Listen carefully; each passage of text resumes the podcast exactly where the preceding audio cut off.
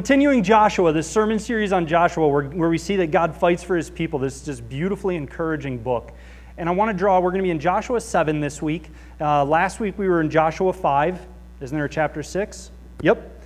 That was this midweek Bible study that we sent out. If you don't know what I'm talking about, consider this another reminder. Get on the church email list. We send out those midweek Bible studies as we progress through series and things like that. So we looked at Joshua 6 in the middle of the week. We looked at Joshua 5 last week. And I want to give a quick recap of Joshua 5 because last week, if I'm being honest, last week was an easy message to listen to. Joshua 5, the Lord rolls away the approach of Israel. 5 9 specifically he says, I have rolled away the reproach from you. We looked at how that foreshadowed Jesus, right? Our reproach of sin, the taunt of the enemy, this condition of shame and disgrace being taken away. That's easy to listen to. I like hearing, hey, the condition of my shame and disgrace has been removed. I don't have the power to do it. God in His love did it for me. That, that's easy to listen to. Joshua chapter 7 isn't as easy to listen to. But Scripture's not a buffet. We don't get to pick and choose what we engage with. We have to engage with it all faithfully. And so this week, we're going to look at some hard topics. Joshua 7 really lays out three case studies of sin, three different sins that the people of Israel demonstrate. And we're going to look at how God responds to them and how the people respond to them. But do so with chapter 5 in mind, right? We looked at in chapter 5 how do we deal with this problem of sin that we are incapable of removing from ourselves. So even if this week may not be as easy to listen to, do so with ears and a heart that remembers what God has done uh, back that we looked at last week. But before we dive in, please join me in prayer. God, you are a holy God. You are holy, holy, holy. The essence of holiness, and that is what you deserve from us. That is what you command from us. You say, Be holy as you are holy. So, Lord, make this a holy moment. We come before you broken. We come before you with our own weights, our own blinders on. Lord, I, I know I do. Remove them. Free us from distraction. Free us from reading what we want to read out of your word. Teach us from your word as only you can. We trust you to lead us in this time, but we want this to be a holy moment. We want this to be a continuation of our worship as we offer ourselves to you. Hide me, get rid of me in every way. May it be your word speaking, Lord. It's in Jesus' name we pray. Amen. So I know I said we looked at Joshua 6 in the middle of the week. But I, I, I want to make sure that we do, if, if you missed the video, if you missed that Bible study, I want to make sure you understand the context of chapter 7, because context is crucial. So in, in Joshua 6, we see the Battle of Jericho. And the Battle of Jericho, when, when the walls of Jericho fall down, is this incredible victorious moment for the people of Israel, only made possible by the power of the Lord, right? I mean, how many of you, if you had to go to, to battle, if you had to, if I was like, hey, you know what? I love Dale and the guys over at the Mac, but we're going to war. How many of you are like, oh, I'm going to grab a trumpet? That'll be a great thing to, to fight a war with. No, right? None of us are, and we're not going to fight Dale and, and the guys over at the Mac. We love them. They love us. But the point is, if we're going to battle against someone, a very real physical enemy, if we're engaging in conflict, we're not grabbing musical instruments. And so in chapter 6, we see this incredible military victory that can only come through the power of the Lord. But then in 618, we see a very, very important element of the people of Israel engaging with Jericho. 618 says, uh, You keep yourselves from the things devoted to destruction, lest when you have devoted them, you take any of the devoted things and make the camp of Israel a thing for destruction and bring trouble out upon it. So you see, okay, you're about to engage in a battle with Jericho. God promises that I'm with you, I'm going to fight for you. He says at the start of chapter 6, He says, Hey, I've given Jericho to you. In the video, we looked at that guaranteed promise of the Lord. But then there's this, this command that is vitally important. It says, Don't take anything. Jericho has been devoted for destruction. The things of Jericho have been set aside for destruction. Don't take anything. Because if you do, you have now attached yourself to that destruction. And you've devoted yourself now to the destruction. Don't do this because it won't go well for you. All right? So God is abundantly clear what's going to happen in chapter 6 and what the people are to do and are not to do. And then we come to chapter 7. And we come to the first case study that we see, and it's the person of Achan. And we're not going to read all of the passages, but you'll see, you'll see the verses as we break it down. So we won't be going through the chapter 7 chronologically, like verse 1, 2, 3. We're going we're gonna move back and forth between the cases. But first, we start with Achan, which starts in verse 1. The people of Israel broke faith in regard to the devoted things. For Achan the son of Carmi, son of Zabdi, son of Zerah, of the tribe of Judah, took some of the devoted things, and the anger of the Lord burned against the people of Israel. Then you jump to verse 16. So Joshua rose early in the morning and brought Israel near tribe by tribe, and the tribe of Judah was taken. And he brought near the clans of Judah, and the clan of Zerahites was taken. And he brought near the clan of the Zerahites man by man, and Zabdi was taken. And he brought near his household man by man, and Achan the son of Carmi, son of Zabdi, son of Zerah of the tribe of Judah was taken. Then Joshua said to Achan, My son, give glory to the Lord of Israel and give praise to him, and tell me now what you have done. Do not hide it from me. And Achan answered Joshua, Truly I have sinned against the Lord God of Israel, and this is what I did.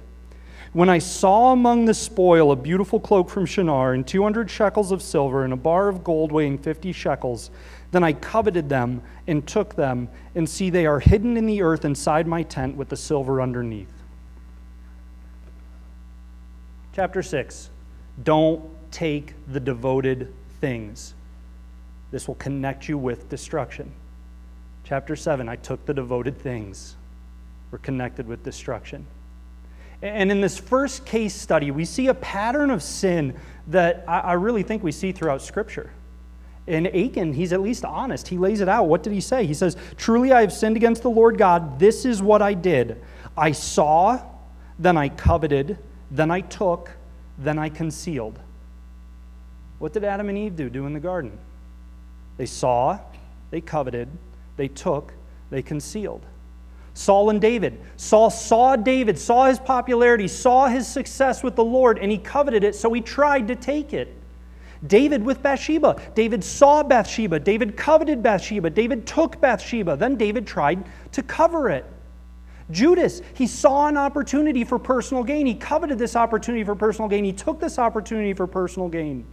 Ananias and Sapphira, they saw an opportunity to keep money back from themselves. They coveted this money for themselves. They took this money from the Lord for themselves, and then they covered it.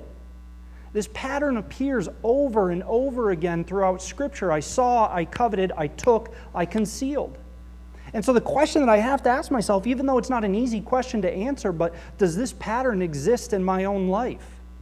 The sins in my own life, do they follow? Maybe not all four, but at least some of them. Consider anger, consider discontent, consider envy or bitterness. I saw Tim's car, I coveted Tim's car, I couldn't take Tim's car.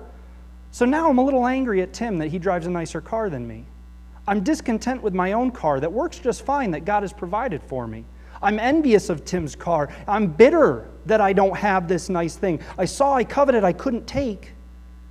But I'm not going to be on it, right? Like when I, hey, Tim, how you doing? Good, Sam. How you doing? Oh, I'm really mad at you that you're driving. No, I'm going to conceal. I'm going to pretend like I don't have this envy, this bitterness, this, this resentment, this discontent in my own life. Lust. The sin of lust follows this pattern to a T. Saw, coveted, took, concealed. We have to be willing to ask ourselves as we study Joshua 7, as we see this pattern of sin in Achan's life, we have to be willing to ask ourselves the hard question and say, okay, are there elements of this pattern in my own life? Are there things in my life that I'm looking at with envious eyes, that I'm coveting with an envious heart, that I'm taking and that I'm concealing? If we see this pattern in our lives, we have to be willing to address it, to repent of it. That was a part of what we looked at in Joshua 5, is the necessity of repentance when aware of sin, when that holy conviction comes. But we see this in the life of Achan. We see this in his answer. And really, we see why this is so important. How did Achan start off that? He said, I have sinned against the Lord God of Israel. Guys, we, we have to understand that sin is first and foremost sin against a holy God. I mean, if I sin against a brother, against a friend, against a family member, it should grieve me that I have broken that fellowship as well. But the grief over sin must begin with a recognition that I have sinned against a holy God. That is where the pain has to start with. Because if I'm not bothered by sinning against a holy God, then I'm missing the weight of His holiness and the weight of my sin against Him. This is where Achan began, and then he lays out this pattern. This is the first case study we see of sin in chapter 7. But I said we see three. And now we're going to jump back. Okay, so we jump from Achan sinned, and then we jump to this conversation where all the people of Israel come, and it gets whittled down until we realize that it's Achan who sinned. What happened in between there? What happened in between there to cause the people of Israel to realize, hey, there's a very real problem going on in our midst? Well, let's back up to verse 2 and we're going to look at the second case study.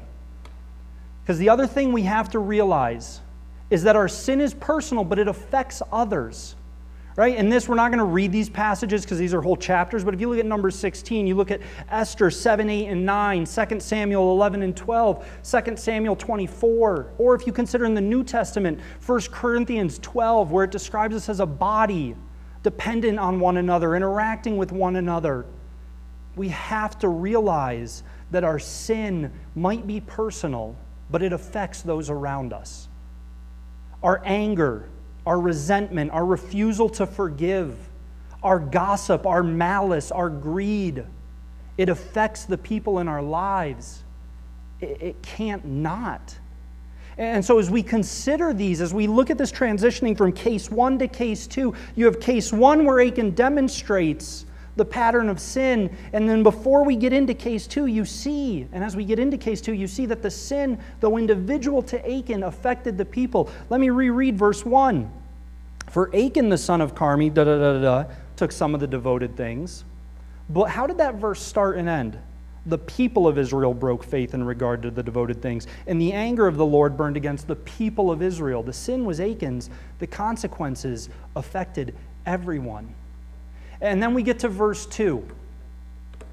Joshua sent men from Jericho to Ai, which is near Bethaven, east of Bethel, and said to them, Go up and spy out the land. And the men went and spied out Ai. So they have this incredible victory over Jericho, this pinnacle city with these walls. This is a great moment. They're feeling good, right? They just won the Super Bowl. Things are going well. Okay, next up, is the city of Ai, not as intimidating as Jericho, not as fortified as Jericho, not as big as Jericho. Joshua says, Hey, go out and spy it out. That's next on our list in this conquest as we proceed into the land that God has promised us, as we follow him into this land. We have the city of Ai. And the men go out and they spy it out. And they returned to Joshua and said to him, Do not have all the people go up. But let about two or three thousand men go up and attack Ai. Do not make the whole people toil up there, for they are few. So about 3,000 men went up to the city of Ai, and the men of Ai killed about 36 of their men. They fled before them and chased them to the gate as far as Shebarim and struck them at the descent. And the hearts of the people melted and became as water. Great victory, terrible defeat. Great victory over insurmountable walls, over strong odds, terrible defeat at the hand of a few. Their hearts melted and became as water. Why? What do we see in the behavior of the spies? Well, first, again, the sin of Achan affected the people. They took the things devoted, or he took the things devoted for destruction, is now associated with the people. But how did the spies react? Don't overlook the spy. This is an easy, in this chapter 7, it's easy to skip over the behavior of the spies. But again, I've said this time and time again every detail in Scripture matters. And so let's look at what the spies say to Joshua. They said, Go up and attack. And we think, okay, go up and attack. No, the, the literal Hebrew word was go up and smite these people. And don't do it with everybody. We can do it with just a few, because they're only a few people. So the spies underestimate the enemy. The spies are arrogant in their guaranteed victory. They say, Joshua, go up and smite these people with minimal strength. What does it say? It says, don't make all the people toil. Don't ask everybody to work for this, right? Give, give them an off day. Let them take a breather. We can put in the B team, and we can still win this game without any problem. Just, just take it easy. Just coast through this victory because we got this. And they get routed. They flee before this smaller force, this weaker force, who they thought they were assuredly going to destroy. I think they went up pretty arrogantly. I mean, consider Proverbs 3 5. Trust in the Lord with all your heart and do not lean on your own understanding. Where in the preparation for the battle of Ai do we see prayer? Where do we see Joshua seeking the counsel of the Lord? Now, he might have done it. I, can't, I, I cannot say that he did not do it because the scripture does not say that he did not do it. I know in other places it makes it clear that Joshua sought the counsel of the Lord, that he went before the Lord. It doesn't here. So I at least have to ask the question okay, in my own lives, do I approach battles without taking the time to seek the counsel of God? Right? I, have to translate this to my own life and say, okay, are there moments, are there days, are there weeks, are there months, are there hard conversations, are there difficult situations where I'm relying on my own understanding? I think I did the legwork. I don't need to go see what God has to say about this. Trust not in your own understandings. I think the spies demonstrated what happens when you do. Proverbs 16, 18, pride goes before destruction and a haughty spirit before a fall. What did the spies say? Hey, we got this, Joshua. We've got this with a smaller force. The enemy, look how weak and tiny the enemy is. We can do this. And we can do this without everybody trying. We don't have to give our best. And then their hearts melt and become like water. So, the question, remember, I've told you guys uh, so many times I process through questions. So, as I read chapter 7, as I read this account of the spies and the corresponding results, the question I have to ask myself and again, these aren't easy questions, but I have to ask myself Am I walking through life expecting victory in day to day battles, relying on my own minimal effort? Well, I'm busy today, so we'll, we'll push prayer, we'll push time with God's word, we'll push worship. That can get moved to, I can do today on my own. I can, I can deal with this on my own today. I'll, I'll use God tomorrow when the battle's harder. Am I trying to win battles by thinking I'm going to get through it on my own less than all? I mean, is this how I approach life? It's, it's hard when I talk to people and I hear things like, well, I feel like I'm losing this battle. Right? Like I'm losing this battle with lust. I'm losing this battle with anger. I'm losing this battle with bitterness, with greed. And the question I ask then is okay, well, talk to me about your time in prayer. Talk to me about your prayer life. Well, you know, I pray before meals, and, um, you know, thank you for this food. Okay, uh, what else? I mean, that's, you know, that's, that's kind of it. You pray on a Sunday morning. That's true. Okay, well, what about your time with Scripture? Talk to me about God's Word. I've been really busy. Work's, work's been overwhelming. Uh, and then the weather's nice. I'm trying to get in. You know, I like to do this outside. I'm trying to get this in before the weather turns bad and then my kids are busy with games. So like, you know, I'm, I'm hoping in a month when things slow down, then I'll then I'll be able to make time for, for God's word again. Okay? Talk to me about your engagement with other believers. Who's encouraging you? Who are you checking in with? Who are you leaning on? Who's, you know, who's sharpening you? Well, I mean, remember my previous answer about how busy I am? You know, but I, I think like in two months when this season ends, then I'll get back to church, then I'll be able to make the Bible study you know, then I'll be able to make the prayer time. Then I'll be able to re engage with both. I mean, okay, if I say those things, do I really have grounds to be surprised when the battle feels much harder than I expected? I look at the spies, I look at their approach to the city of Ai, I look at the people of Israel's their approach to the city of Ai, and I wonder, man, am I struggling because I'm trying to do this on my own without giving it my all? Guys, we're at war. I've said this I don't know how many times. We're at war. There's an enemy. What's it say in John? The enemy seeks to kill and destroy. And we're like, well, but not me. Surely not me. I don't have a personal enemy who wants to destroy me in my life. So I'm just going to kind of coast right now. We got to look at the spies and we have to ask okay, are we underestimating the enemy? Are we thinking we can give less than 100%? without seeking God's face, without seeking His counsel, His will, and still expect to win the fight? I don't know. I, I, think we see this when we look at the people of Ai, or the, the battle of Ai and the spies of Israel. And then again, that leads right into the point that bridged the gap between you have the sin of Achan, and then you have Achan's sin affected the people of Israel. You have the spies' sin of arrogance and underestimating the enemy, of relying on their own counsel. And then we see how it affects the people of Israel. The battle doesn't go their way, their hearts melt, they flee before the enemy. And then we come to Joshua. And make no mistake, Joshua is a fantastic leader. He really, I mean, Joshua, it is so humbling to read the book of Joshua from the perspective of leadership because he gets it so frequently. But I, I really think he misses the point here because he accepts the counsel of the spies. Joshua's the leader, right? The spies are allowed to give advice, but at the end of the day, Joshua is the one who sent up less than the full force of Israel to battle the people of Ai. Joshua accepts their counsel. When the battle goes poorly, how does he respond? Does Joshua say, Well, you know what? Maybe we should have sought God's will? Does he say, you know what? Maybe, maybe we did something in the Battle of Jericho. Maybe this is on us. Maybe we should have approached this differently. No, what does Joshua say in verse 6? Then Joshua, so the, the battle has just gone terribly. The people have fled. Ai has won.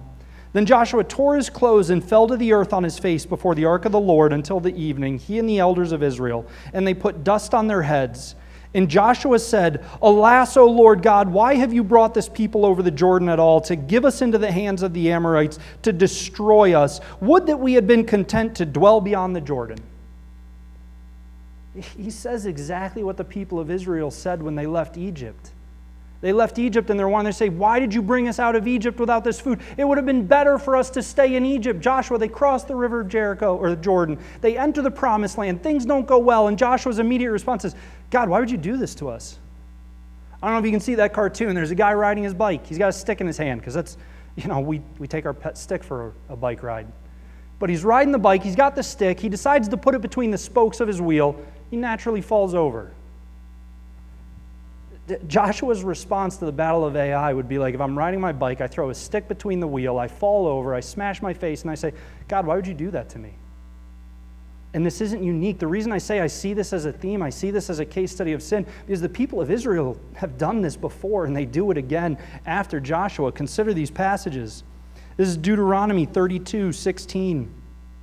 They stirred him to jealousy, they being the people of Israel. They stirred him to jealousy, him being God, with strange gods with abominations, they provoked him to anger. They sacrificed to demons that were no gods, to gods they had never known, to new gods that had come recently, whom your fathers had never dreaded. You were unmindful of the rock that bore you, and you forgot the Lord, the God who gave you birth.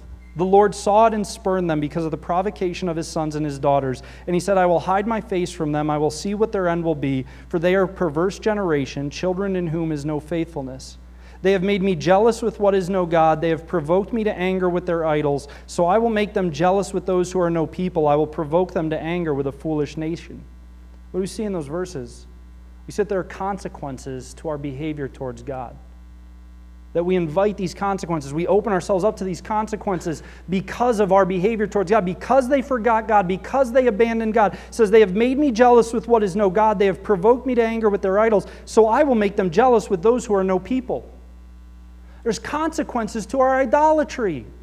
There are consequences to our sin. But we don't want to accept that. It's much easier to say, God, why would you do this to us? Why would you bring us across the river Jordan only to let us be defeated in battle? Consider these other passages. This is 1 Kings 16, starting in verse 29. This is the king Ahab in Israel. In the 38th year of Asa, king of Judah, Ahab the son of Omri began to reign over Israel. And Ahab reigned over Israel in Samaria 22 years. And Ahab did evil in the sight of the Lord more than all who were before him. And as if it had been a light thing for him to walk in the sins of Jeroboam the son of Nebat, he took for his wife Jezebel, the daughter of Ethbaal, king of the Sidonians, and went and served Baal and worshipped him. He erected an altar for Baal in the house of Baal, which he built in Samaria. And Ahab made an Asherah. Ahab did more to provoke the Lord, the God of Israel, to anger than all the kings of Israel who were before him. Ahab not doing well, right? How's Ahab respond to this? When things then don't go well for Ahab and the people of Israel, surely Ahab says, okay, you know what? Maybe it's on me. Maybe it's on the idolatry. Maybe it's on the abandonment of God. No. Ahab, verse 17, so the drought comes. Punishment comes on the people of Israel and the nation of Israel because of Ahab's sin. Elijah, prophet of God, right, goes to engage with Ahab. When Ahab said, saw Elijah, Ahab said to him, Is that you, you troubler of Israel? This is your fault. Surely it's not my sin. Surely it's not the people's sin. This is Elijah's fault. He immediately passes the blame. And Elijah answered, I have not troubled Israel, but you have in your father's house because you have abandoned the commandments of the Lord and followed the Baals, these idols. 2 Kings 3, great chapter. Read it today. I mean, hard chapter. will make us ask hard questions, but again demonstrates. In 2 Kings 3, you have a king who, who entices two other kings to join him in battle. They don't seek the counsel of God, they, they do nothing to prepare for this in a holy way. He's like, hey, we're going to go do this because I want to go do this. They go and they do it. It doesn't go well for them. And the response is, where's God? Why would God let this happen to us? I mean, really, we see throughout the history of the people of Israel this unfortunate behavior of time and time again sin, things go badly. Well, clearly it's God's fault. And what did I say last week as we looked at chapter 5? It's easy for us to look at the people of Israel and say, wow, they really missed the point. Guys, we're, we're the people of Israel. I mean, we're, we are the people who, hey, God says, don't do this. If you do this, this is going to go poorly for you. This will go terribly for you. Sin is destruction. Sin will kill you. Do not engage in this sin. We engage in the sin anyway.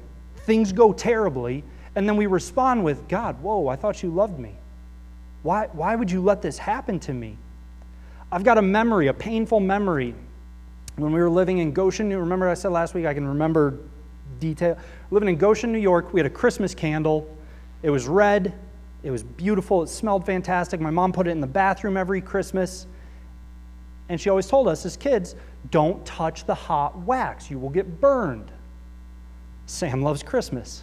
Sam thinks Christmas would never possibly hurt him. So as a child, I see this hot wax candle and I put my finger in it. And I go running to my mom and I'm like, Mom, I like my finger's in pain, right? And I remember the look on her face in the kitchen. She's like, Well, what happened?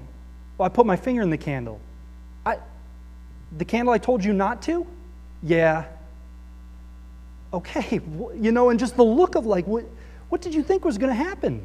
I told you that this was going to burn you. I told you that this was going to be painful, and I chose to do it anyway. And I'm like, Mom, why would you let this happen to me? Why would you, why would you allow that candle to exist and burn me? Well, you should have done what I told you to do. Guys, we're, we're the people of Israel. And so when I look at Joshua's response, I have to ask myself, I have to be willing to ask myself the hard question and say, when things don't go well in my life, when life is not going well, is my first reaction to blame God or am I willing to do some self reflection? Wow, my relationships are all going terribly. I'm, you know, my relationships with my friends, my family, they're, they're terrible. God, why are you doing this to me? Well, Sam, take a step back and, you know, how do you behave towards the people in your life? When I'm engaging with sin, is my reaction to blame God or is it to say, is there perhaps sin in my life that has led to these consequences? Joshua jumped right to, we lost the battle because God abandoned us, not because we broke the very commandment that He gave us regarding how we're to engage with this people, with these lands. We have to be willing to ask ourselves do we automatically default to it's God's fault, or perhaps I'm responsible for the consequences of this. I think this is a lesson we learn from Joshua. But I don't want to leave it there. Because I think in God's response, I just I see so much encouragement for us. I see so much patience. So Joshua in verse 6, he goes through this. This is what he says to God. You know, he says, Why have you abandoned us? Why have you done this to us? And I, I love God's response. Verse 10 The Lord said to Joshua, Get up. Why have you fallen on your face? Israel has sinned. They have transgressed my covenant that I commanded them. They have taken some of the devoted things. They have stolen and lied and put them among their own belongings. Therefore, the people of Israel cannot stand before their enemies. They turn their backs before their enemies because they have become devoted for destruction. I will be with you no more unless you destroy the devoted things from among you. Get up Consecrate the people and say, Consecrate yourselves for tomorrow. For thus says the Lord God of Israel There are devoted things in your midst, O Israel. You cannot stand before your enemies until you take away the devoted things from among you. Why is that encouraging to me? Because God doesn't allow us to wallow in our poor perspective. I mean, consider Job. These are, these are my favorite chapters in the Bible Job 38 to 42. Job 38, 1 and 2. Then the Lord answered Job out of the whirlwind Who is this that darkens counsel by words without knowledge? Dress for action like a man. I will question you, and you make it known to me. And then you jump forward to verse or chapter 40. And the Lord said to Job, Shall a fault finder contend with the Almighty? He who argues with God, let him answer it. Then the Lord answered Job out of the whirlwind and said, Dress for action like a man. I will question you, and you make it known to me. Will you even put me in the wrong? Will you condemn me that you may be in the right? Have you an arm like God, and can you thunder with a voice like his? Adorn yourselves with majesty, or yourself with majesty and dignity. Clothe yourself with glory and splendor. Pour out the overflowings of your anger. Look on everyone who is proud and abase him. Look on everyone who is proud and bring him low, and tread down the wicked where they stand. Hide them all in the dust together, bind their faces in the world below. Then I will also acknowledge you that your own right hand can save you. God says to Job, You can't save yourself. You're not God. I'm God. Be honest about who you are, Job. God says to Joshua, Be honest about this situation. Why do you, I mean, God says, He says, Get up. Why are you crying? The people of Israel sinned. You've devoted yourself to destruction. That's why the battle didn't go poorly or didn't go well for you. But here's why it's encouraging because He doesn't leave them there. He says, This is how we deal with it. You brought this on yourself. You devoted yourself to destruction. You broke what I told you, so consecrate yourselves. Destroy the devoted things, remove them from among you. He gives the solution. He doesn't allow us to stay with our own blind perspective. He calls us on it, and that's love. Right? I, I believe firmly that that's love because he doesn't allow us to stay pointing in the wrong direction. He says, No, no, Joshua, you've missed the point. You've got the wrong view. Here's the correct view. Here's how we deal with it. And he gives them that path to restoration. It's what we looked at last week with Joshua 5 that he gives Jesus. He says, You've sinned, you need to repent. If you don't repent, sin is going to lead to death. The problem, here's the solution Jesus. God says to Joshua, Here's the problem, here's the solution consecration and removal of the things devoted for destruction. He doesn't leave us in our error. I love that. I'm so grateful for that. I need that. I need a God who's patient with me and says, okay, Sam, you've missed the point. Here's what's really going on. Here's how we deal with it it's consecration, it's a return to holiness, a return to being set apart for the Lord. He doesn't acquiesce. God doesn't accept, you know, He doesn't say, okay, Joshua, you know what? I get your perspective. So I'll let you hold on to that. He says, No, that's the wrong perspective. You can't stay in that perspective. That's not truth. Here's what truth is. Here's how we proceed. Here's how we move forward. But there's, there's still lessons in here. There's not just encouragement, there's also lessons. Let me reread verses 12 and 13. Uh, verses 12.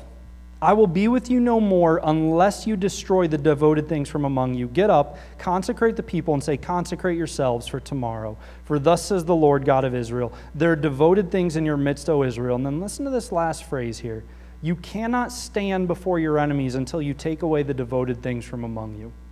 In 1 Kings 18 21, Elijah engaging with the prophets of Baal and this is the, if you're familiar with the Bible, this is the famous incident where the prophets of Baal build an altar and they try and get Baal to call down fire.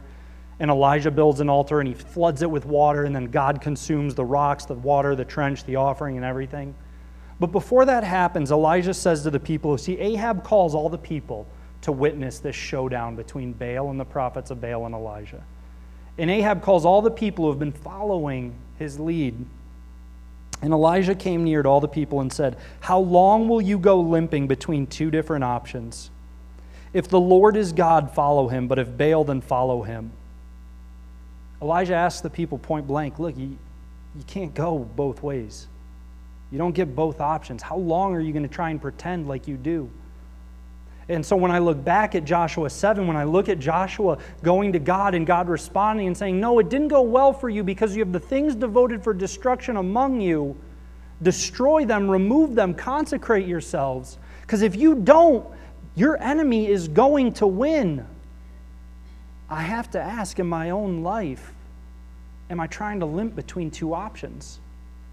Am I unwilling to destroy the destructive things among myself or among my own life? Am I trying to win the battles without being willing to consecrate myself? I mean, if I put myself in the people of Israel's shoes, right? I've got these things devoted for destruction among me, and I don't want to give them up, but I still want to win. God lays out the solution. You can't have both, they can't coexist. It's like when you go to a game, and you know, I went to a game, I went to a, a football game one time, an NFL game, and I saw a guy going into the stadium. It was a Steelers Eagles game, right? Battle of Pennsylvania. And he's going into the stadium, he's got a Steelers jersey on and an Eagles jacket over it. And he wound up sitting in our section. And the Steelers were doing well, and we're winning through like the first three quarters. And that jacket slowly got like off the shoulders, tied around the waist, sitting on the chair, right? And then the fourth quarter, like Steelers just choked. And Eagles came back, Eagles start winning, and that jacket comes back on the shoulders. And then Eagles take the lead, and the jacket gets zipped up, and you can't see this. That's not how life works. That's not how sin works. We can't say, well, I want to keep the things devoted for destruction in my life, but Lord, I'd also really like it if I could win. No, God lays out the solution. God lays out the answer. He addresses our incorrect perspective, and then He gives us how to proceed. Again, please let me reemphasize if you missed last week's message, go back and watch it because I don't want this. We have to look at these chapters because they're in Scripture. God gave them to us for a reason. We have to ask the hard questions, we have to engage with the difficult topics, but don't get stuck here. Don't, get, don't, don't allow the enemy to get you stuck in a cycle of despair and grief. And okay, I'm trapped in this sin. I'm losing the battle against the enemy. There's no hope. No, go, go back and watch the sermon on rolling away reproach, on how Jesus dealt with our sin, on repentance, on salvation. This past week, the homework, hopefully you guys were doing it, was to read Romans 5, 6, 7, 8, these beautiful chapters on freedom from enslavement to sin. And God does this for Joshua. God does this for the people of Israel. He says, Here's the problem. Here's how you deal with it. So, even in the sin of Achan, even in the sin of the spies, even in the sin of Joshua, we see this beautifully patient heart of God. And we also see the truth of God. He doesn't allow the people to succeed even when they broke, right? He doesn't say, Well, I told you not to take the things devoted for destruction. You did it anyway. That's all, I'm going to let that one slide. No, God is holy. God is just. God is truth.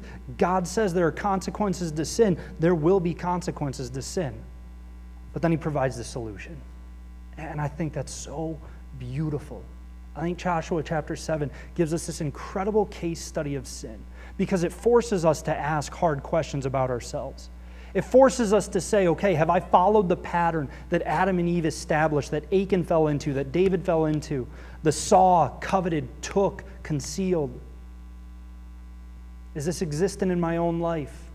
Are there things I'm trying to hide rather than deal with? And then when I lose the battle, am I trying to blame God rather than perhaps accept that I'm responsible? Am I trying to win battles with less than my best? Am I giving God less than my best and then wondering why things aren't going the way I think they should? Chapter 7 forces us to ask these hard questions. But chapter 7 leaves us with God's solution, with God giving a way to deal with it. And that's why I love Joshua chapter 7. This week, as we continue to consider Joshua chapter 7, I want you to read Joshua 8 because Joshua 7 concludes with God says, He says, Consecrate yourselves, destroy the things devoted for destruction. Then go read Joshua chapter 8 and see what happens when the people do this, when the people obey, when they get back in line with God's commands. So if you're still maybe feeling like, wow, Joshua 7, that's really hard, read Joshua 8 this week, and you'll, you'll see the change when the people realign themselves with God's standards of holiness.